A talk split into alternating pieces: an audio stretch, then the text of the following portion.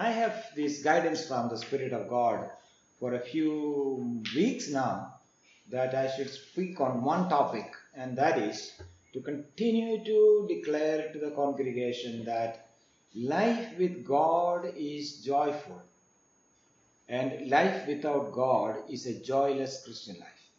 Joyless life, whether it is Christian life or not. What is life with God? Life with God is when God is at the center of our life. And He is the one who, the captain of our life. When our faith, our life is anchored in Christ, anchoring in Christ. And that's very important. What is anchoring in Christ? Anchoring in Christ is uh, something that we do. The ships, they put an anchor in when they are in a very shaky weather they put an anchor.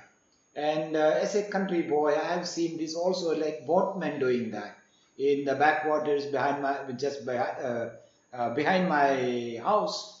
When there is wind and they will put their oars on this thing and they stand still. And that big bamboo pole is that gives that is anchoring in Christ. But the boat still shakes.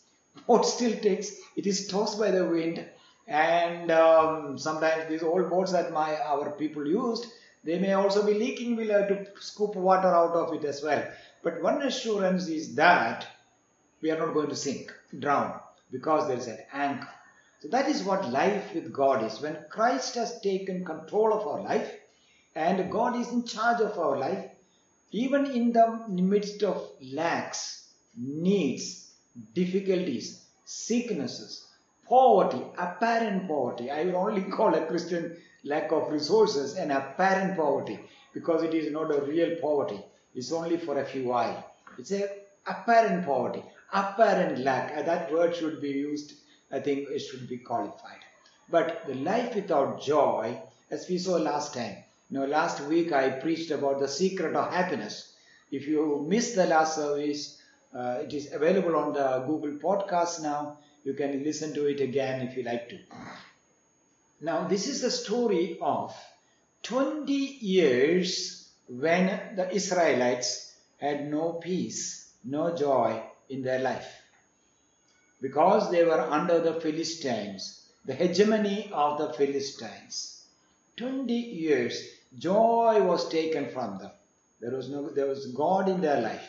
And the story also resolves how they came. The joy returned to their midst as God returned to their midst.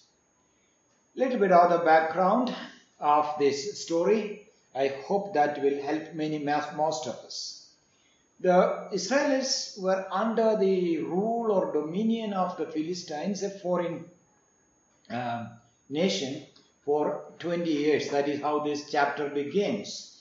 The Philistines were a group of people who migrated from the Aegean Islands. If you don't know where Aegean Islands are, you don't have to look up in an atlas now. It is south, the sea south of the present day south, uh, yes, south east, I think, southwest is southwest of the modern Turkey, the underbelly of Turkey. And they have been coming to Canaan by, they were seafarers. They were migrating in different ways, maybe since the days of Abraham. But there probably became so much organized and uh, around 13th century by the time Israel came to Canaan to occupy it. And this group of people were settled on the coastline, the most fertile lands in the entire Canaan, called the Sharon Valley. And they organized themselves into a confederation, a, a federation of five cities in that, and they became very strong they had monopoly over iron, the iron, tech, iron technology. They only knew, they, they were advanced metallurgical knowledge. So they had all the weapons that they need to fight and to conquer and to invade nations. And they occupied the most fertile nations, fertile as parts of various nations, including Lower Egypt as well. And God used them as an instrument of his wrath. When Israel sinned, God used them to punish Israel from time to time. And we have, might have read the story of Samson. when God, when people cried to the Lord during Samson's day, God used Samson to deliver them, at, at least temporarily, a temporary relief to uh, uh, from the Philistines. That is the story of Samson. But the nuisance continued. And it became so intense in the days of Prophet, priest Eli, chapter 1 to 7. If you read 1 Samuel 1 to 7, in his time there was utter godlessness in Israel. Eli was neg- very neglig- uh, uh, negligent of his duties. His sons were wicked. They were uh, sleeping with the servants in the, uh, the women and they were uh, grabbing the offering, the best part of offering which would go to God. And the word of God says, the word of God, God has stopped. They was fed up in such a way. He stopped talking to them. That means that the visions of God was rare. And if you read 1 Samuel 1 to 7, the chapters up to this portion that we have, and they were very, they were humbled. They were defeated in a battle. Israel was defeated in a battle. And that day, Hophni, Phinehas, and Eli, the high priest and the two sons of the high priest, and one of their wives, they, the, the Hophni and Phinehas died in the battle, and Eli seems to have had a stroke, and his wife died, the, one of their uh, wives died after giving birth to a boy. She died in her birth, immediately after her uh, giving deli- uh, delivery. That was it. And that day, the app captured the Ark of the Covenant, which was the centerpiece of worship in Israel, was captured by the Philistines, and the little temple placed in Shiloh was destroyed. That was very sad. And 20 years they were under the Philistine dominion, domination. They were heavily taxed. They had to pay tribute. They were plundered by the strong Philistines. For example, when you go for harvest, the Philistine soldier or Philistine person will come, a taxman will come with his soldiers and demand your harvest. Maybe take half of it uh, away. And you cannot pay debtors, you don't have enough to feed your family, and rest of the year the poor isolated farmer has to starve because the Philistine had an upper hand. They had the weapons and also the tools. Similarly, they will walk into your streets, plunder the shops, and nobody can do anything because the Philistines were, they, they feared the Philistines. Nobody stood up to them. So, in that sense, every way, their joy was taken. They came home. On the way, they were plundered. The women were raped. The children were abused. And nobody could utter a word against the Philistines. 20 years, long 20 years. And there is no place to go and pray also. In, uh, if you read chapter 1 and 2, we read that every year Israelite families used to go to Shiloh, celebrate the festival, and have a fellowship meal in the temple.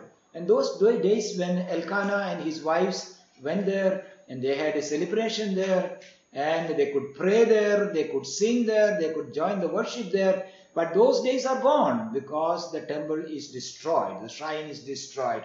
There is no ark, the center of worship has moved away. There is no priest, the entire priest family is killed. There is no there are no priests as well. And people were their joy was deprived. They were deprived of any joy. No spiritually, physically, economically, politically, there is no reason to celebrate anything because God had moved. And when the boy was born, one of the priests who died, Eli's grandson was born, and Eli heard that he, the Ark of the Covenant is taken, Philistines had won the battle. He said, he named that boy Ichabod. He said, glory has departed from Israel. Yes, the glory of God has departed them. Now, as I said earlier, I said this problem had a resolution. It was not supposed to be like that. The children of God are not supposed to live a life of joyless life, grumpy life, sad and sorrowful. There has to be a change. This has to be resolved. This has there is a resolution. There are two ways that the people try to resolve it. One, though it is a little later chronologically, a military solution. One day, these Philistines, when they were very strong, they came to a valley and they challenged Israel, the people of Israel. They were situated on one side of the hill, and Israelite soldiers were situated on another side. And uh, they had all the weapons, swords and uh, shields and all that. But Israelites had on nothing. Maybe they had some bamboo sticks. Because they didn't have iron, iron to make weapons. They didn't have. Because the iron monopoly was with the Philistines. And uh, they only knew how to purify iron ore. They only knew how to make swords and spears. They were, Israelites were still in the stone age when they were in the iron age. See that difference? So then they put forward one man and uh, they said, okay, it's very clear that you are not going to win it because we have better soldiers and better army, better uh, weapons as, as well. So let's have a duel. Do you have a person to come and fight with the giant Goliath? And Saul the king trembled because he was unusually tall, such a strong built man, well armored. There is no place. He was wearing metal, metal, uh, coats that nobody can do anything to him, even if he had suitable weapons. But you know how the story resolved. David, the young man, a very little boy, killed him by the help of God with just a stone and a sling. He had five stones in his hand, but he had only used one. The first stone he fell. The four one, the other four were just reserved for in case any giants came. But the solution Saul continued, but this was a temporary solution. But the, the, the nuisance of the Philistines continued. And Saul tried to find a military solution. Fight with these people. And you know what happened? Read rest of the uh, first Samuel. Saul died, in the sense he committed suicide because he thought the Philistine, that is what happened. His son was uh, killed and many soldiers were killed. But the military solution did not work. That's what I was trying to say. Saul tried to find a military solution to the Philistine hegemony, which didn't work. Proven. Many years. Samson didn't work. Goliath, temporary relief. And finally, Saul was killed or died in the battle. But that's the end of it? No. But there was a spiritual solution. That's what I am going to focus. This spiritual solution is what we see here. What is the spiritual solution? When the Israelites cried out to the Lord, when they were under 20 years of the hegemony, the domination of the Philistines, they cried to the Lord. But Samuel, the prophet, young man, he said, Okay, we have a solution.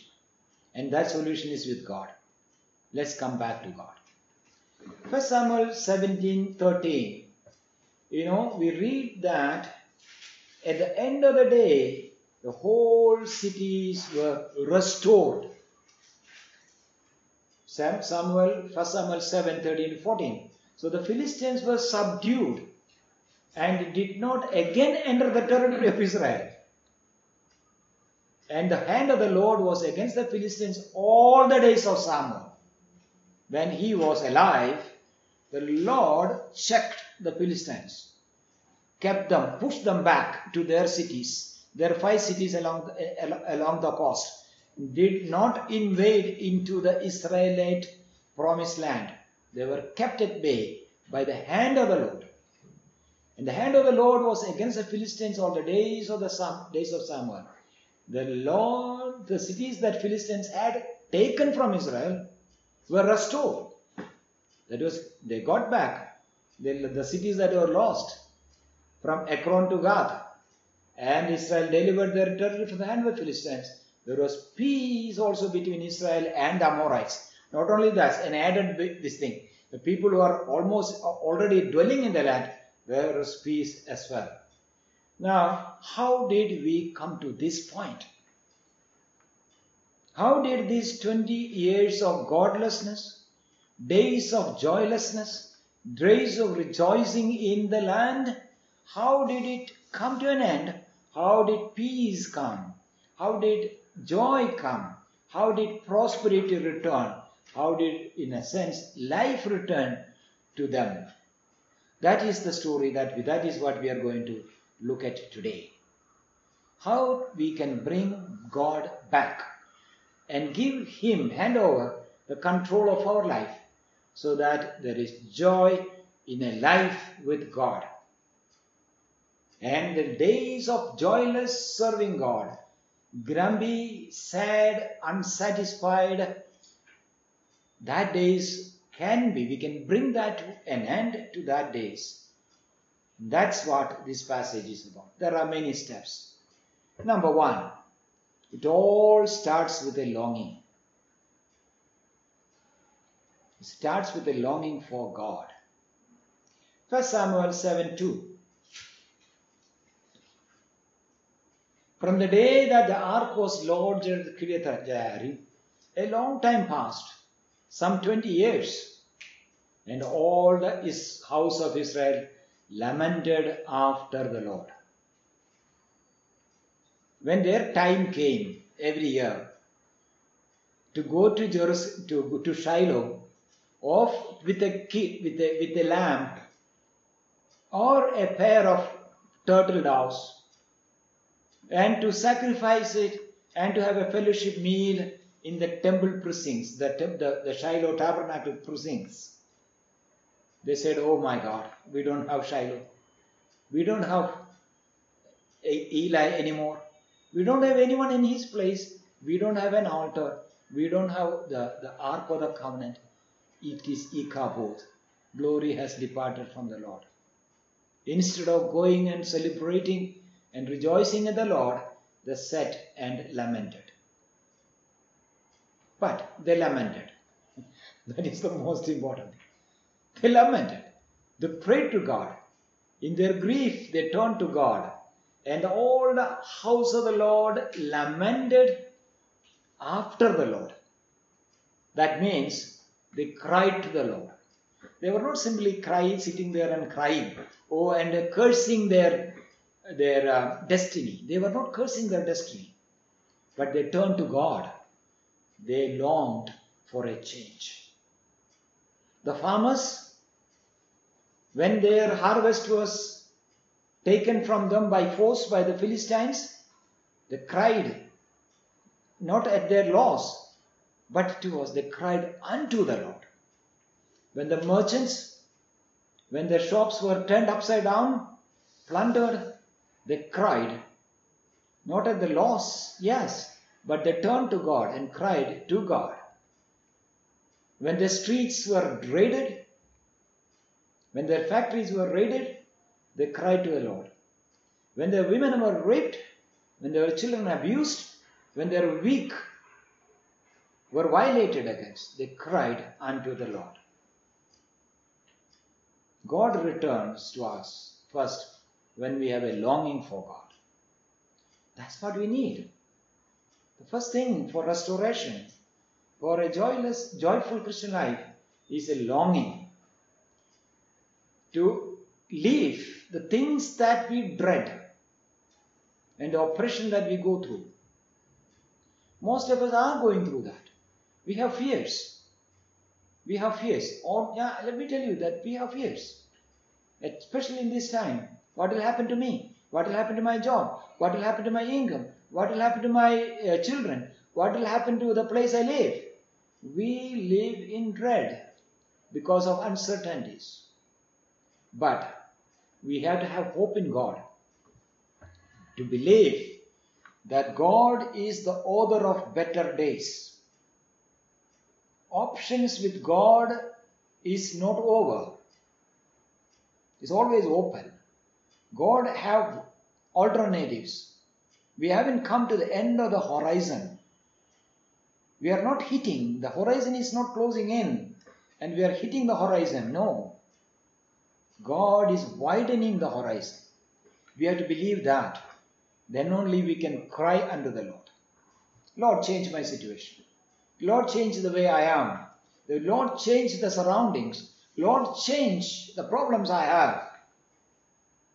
We give this control. I tried it. I tried it many times. It doesn't work. I admit my failure and I give the keys to you. Don't we do that? Yes. Many times I seek help. When things doesn't work, I, I am a person who believe in uh, solving out my own problems and sometimes I help others as well. See simple things. Your microwave doesn't work or just say washing machine doesn't work. You press this and that and all that. It doesn't work. You kicked it hard, it doesn't work still. Then what do you do? You go to an expert. You go to the manufacturer and say, please fix it. I kicked it as hard as I can, but nothing happened. Take control of it. And cry and do him.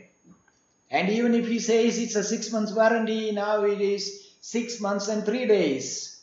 You'll have to pay. Still we may bargain. We will say that. We believe that man has a solution for it. That's what we do when we go through distress. Turn to God. The second step is not only longing, which is a, which is sort of a, what you can say emotional thing, but returning to Him.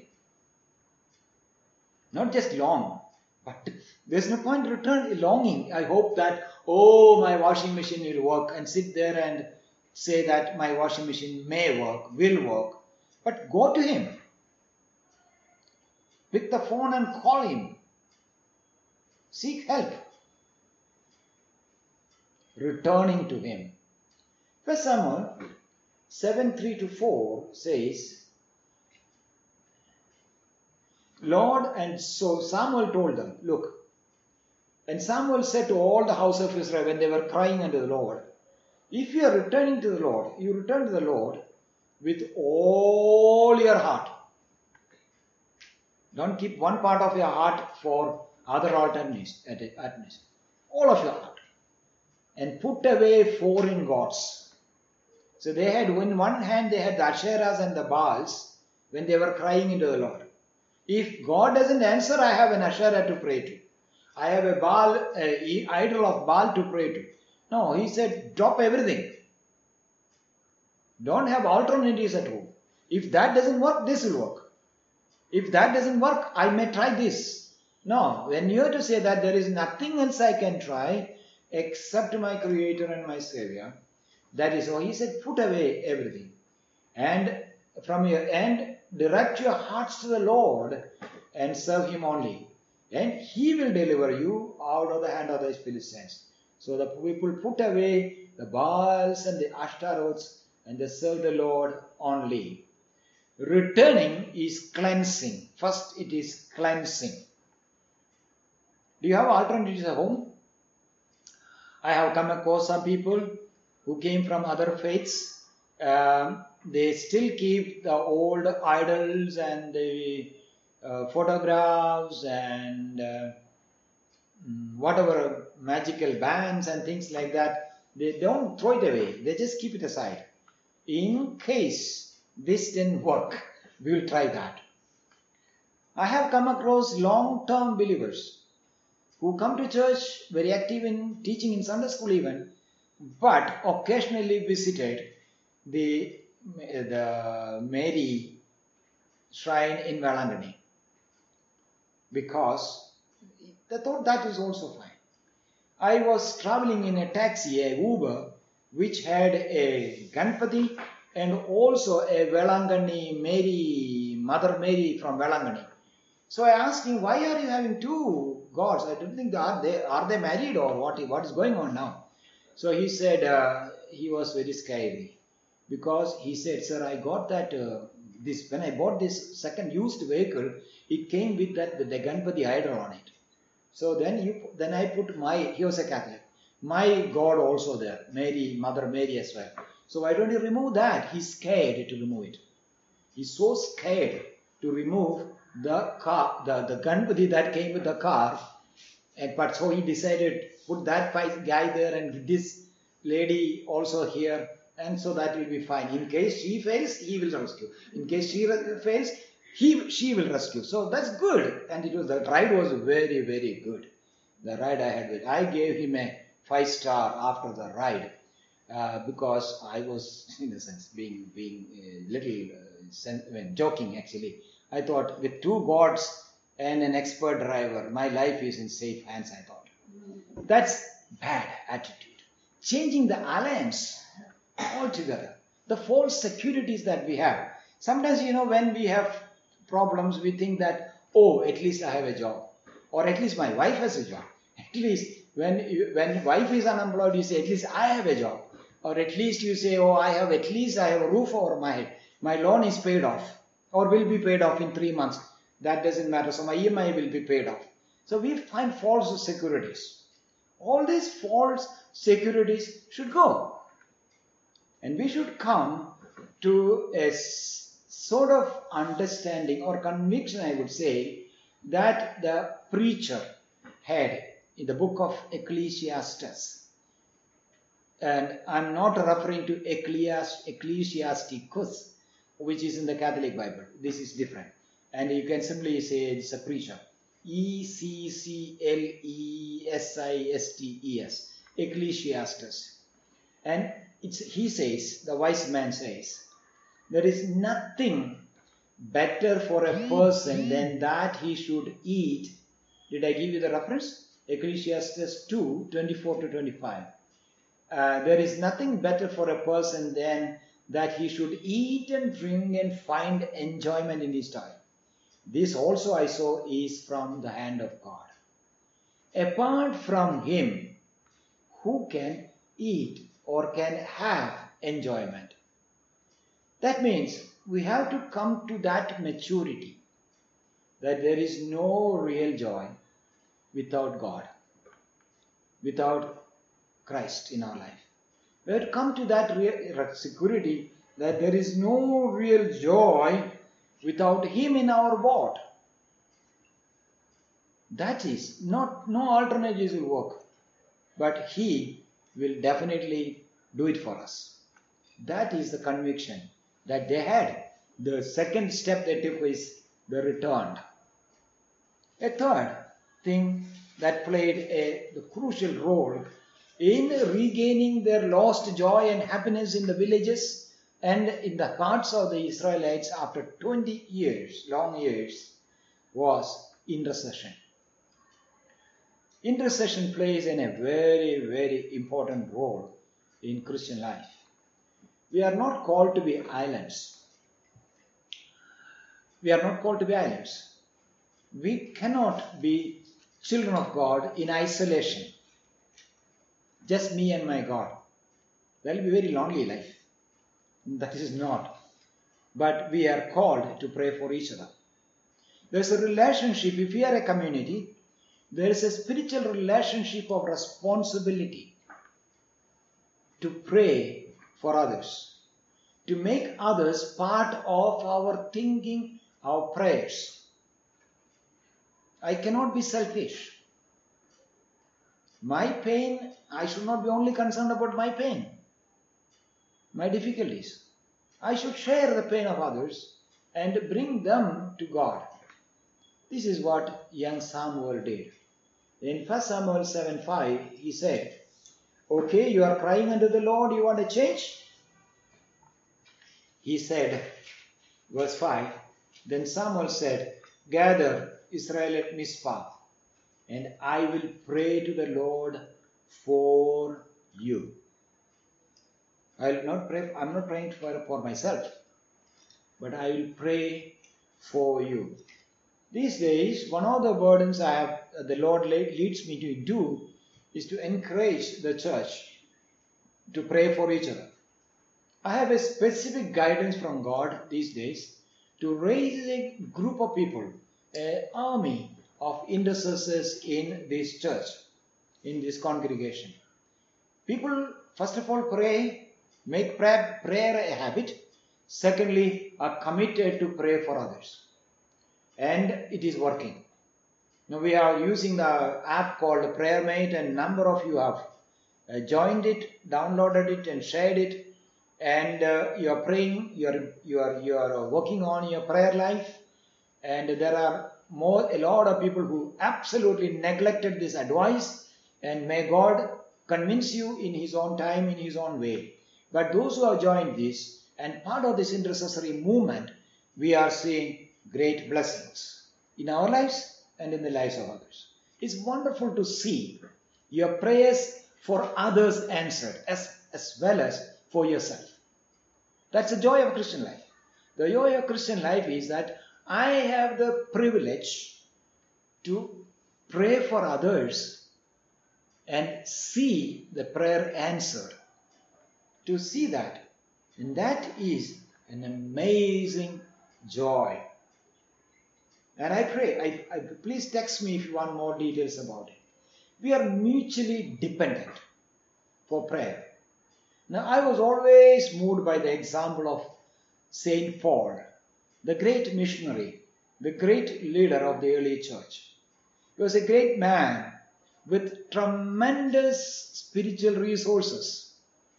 This man had visions of God. He claims that he was taken up to the third heaven. And he says, he says extremity of uh, multiple, uh, what you can say, he was had visions after visions after vision. But such a man who raised the dead, who healed the de- uh, sick, who cast the demons out, still he asks people for prayer. He says that you pray for me as much as I pray for you. I'll give you one, two examples. Romans 15:30. Romans chapter 15:30. He writes towards the end of the letter, I appeal to you, brothers, by our Lord Jesus Christ and by the love of the Spirit, to strive together with me in your prayers to God on my behalf. See, amazing. he says, strive together with me in your prayers to God on my behalf. I am praying for myself. You will you please also pray for me? Who is this man?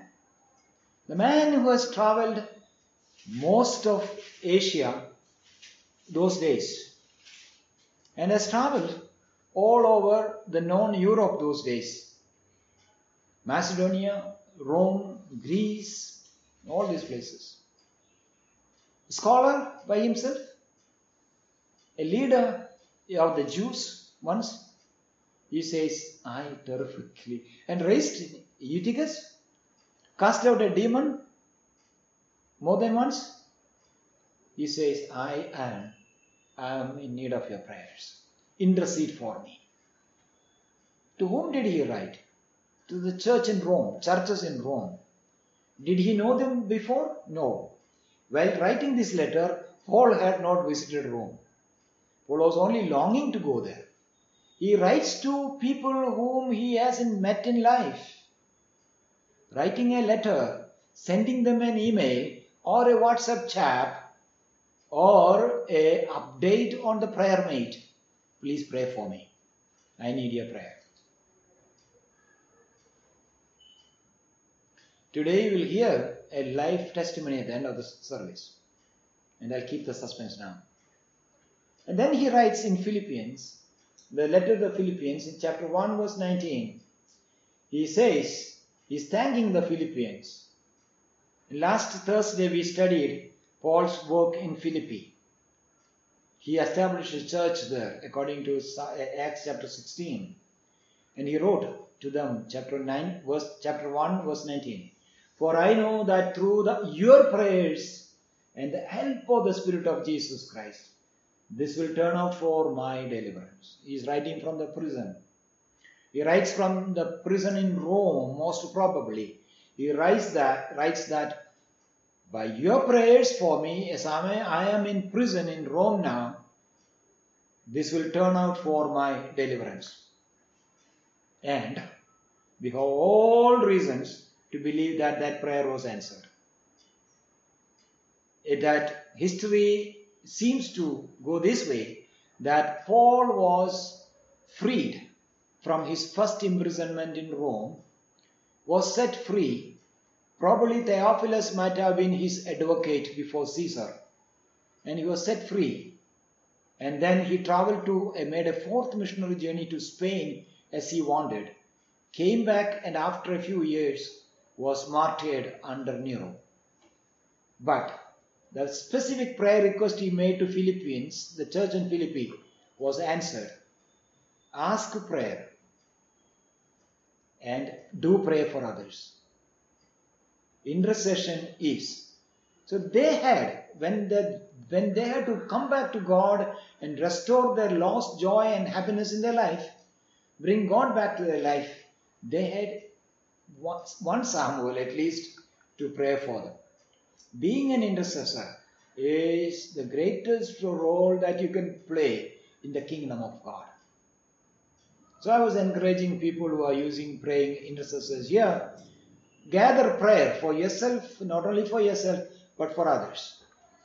Pray for, uh, as we are praying now, pray for Uncle Ranjit, who has this problem with myositis. Pray for Amol, who is going to have a miracle in his life. Pray for uh, Lynette's travel. Say things that we shared. Did you take a note of it? You had a piece of paper with you? Or did you make a note on your phone? If not, please do that. And pray over the week and see how God delivers. And be part of the joy. Join the party. To join the party, you have to go to the party first. Then only you can enjoy the party. Now, what is the result? I would like to conclude with that. The result was look, victory, divine intervention. The Philistines, chapter, the verse 10, 1 Samuel 7:10 says, As Samuel was offering the burnt offering, I said this is a spiritual solution. Saul and others and Samson before them had tried a military solution with might, with muscle power. Did he? Yeah, he humbled the Israel, uh, Philistines, but not forever. But now, after Samson comes Samuel, he doesn't have very strong muscles, it seems. There's no description of his height or weight or his muscle power or anything like that. But here he comes. All that he can do is, it is a longing for the heart of the people. The people have returned to God. They have cleansed themselves by throwing away the alternatives that they are thinking about, their idols, and other options that they had.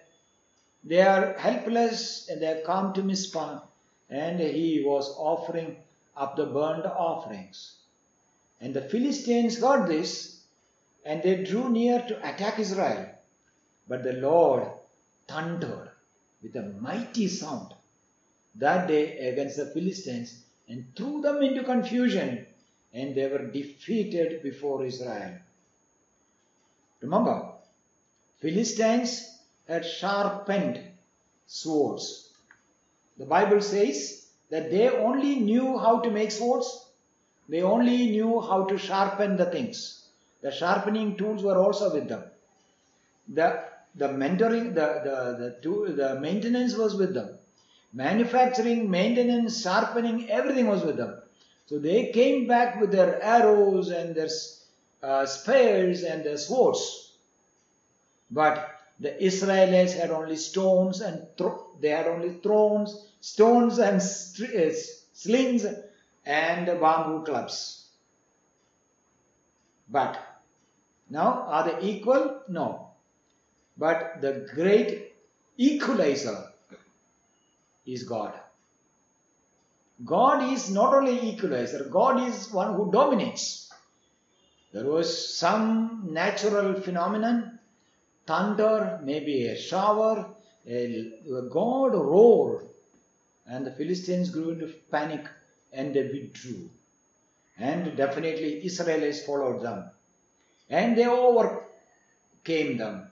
And then they restored their cities. Philistines were frightened. Verse 13 says they had victory of Israel. And finally, the cities that they lost were restored.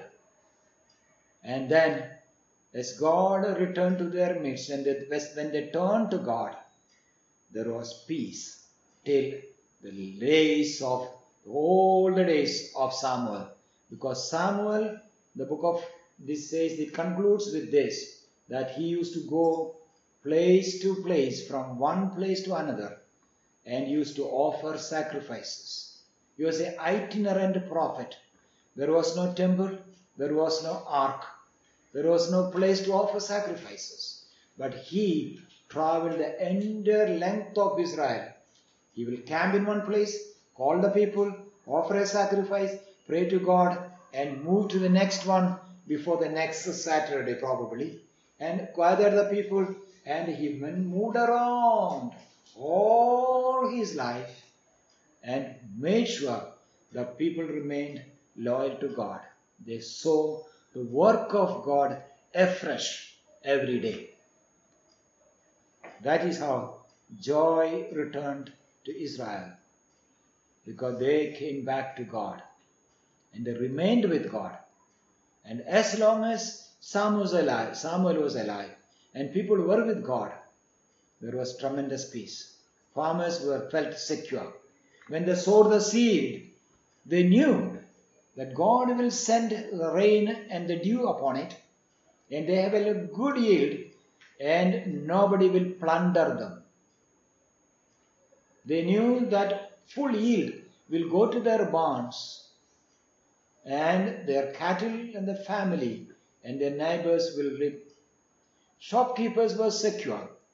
They didn't even have to lock their shutters because they knew the Lord watches over them.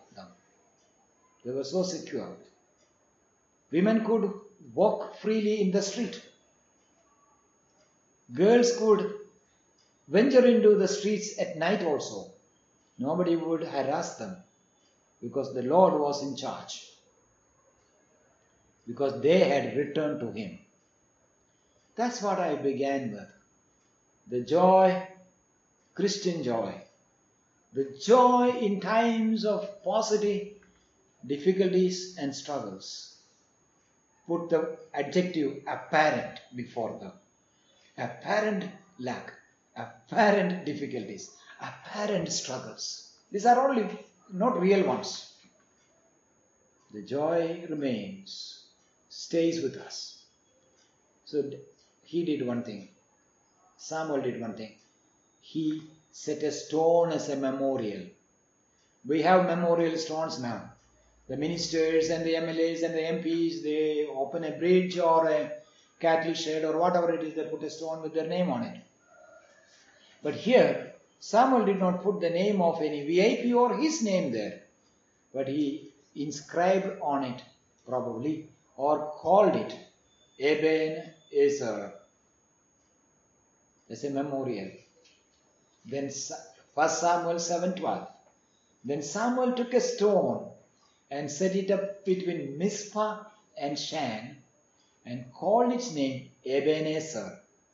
For he said, Till now the Lord has helped us. That stone, Ebenezer, simply means a stone of help. In Hebrew, it doesn't mean more than that. It simply means Ebenezer, the stone of help. He said, Till now, the Lord has helped us. Samson, our great hero, tried his military might.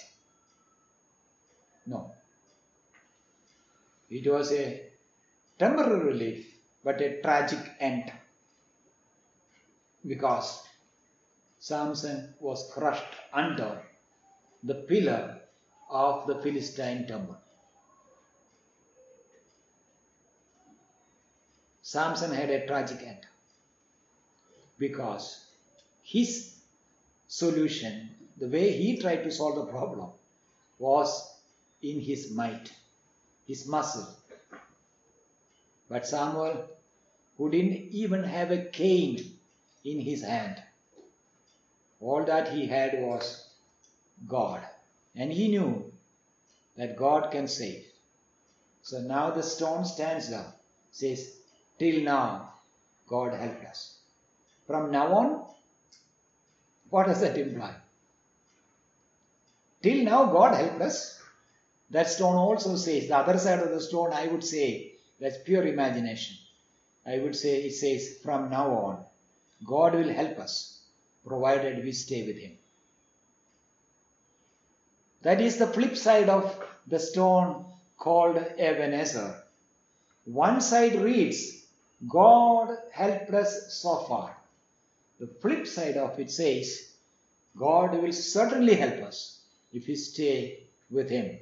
If we hand over the keys of our life, the handle of our life to Him, He will help us. That's how joy returns to us. May God bless us. Let me conclude in one word, in one sentence. As long as God is with you, and as long as you are with Him, if there is an undivided loyalty, the promise of God is that He will be with us till the end of this age.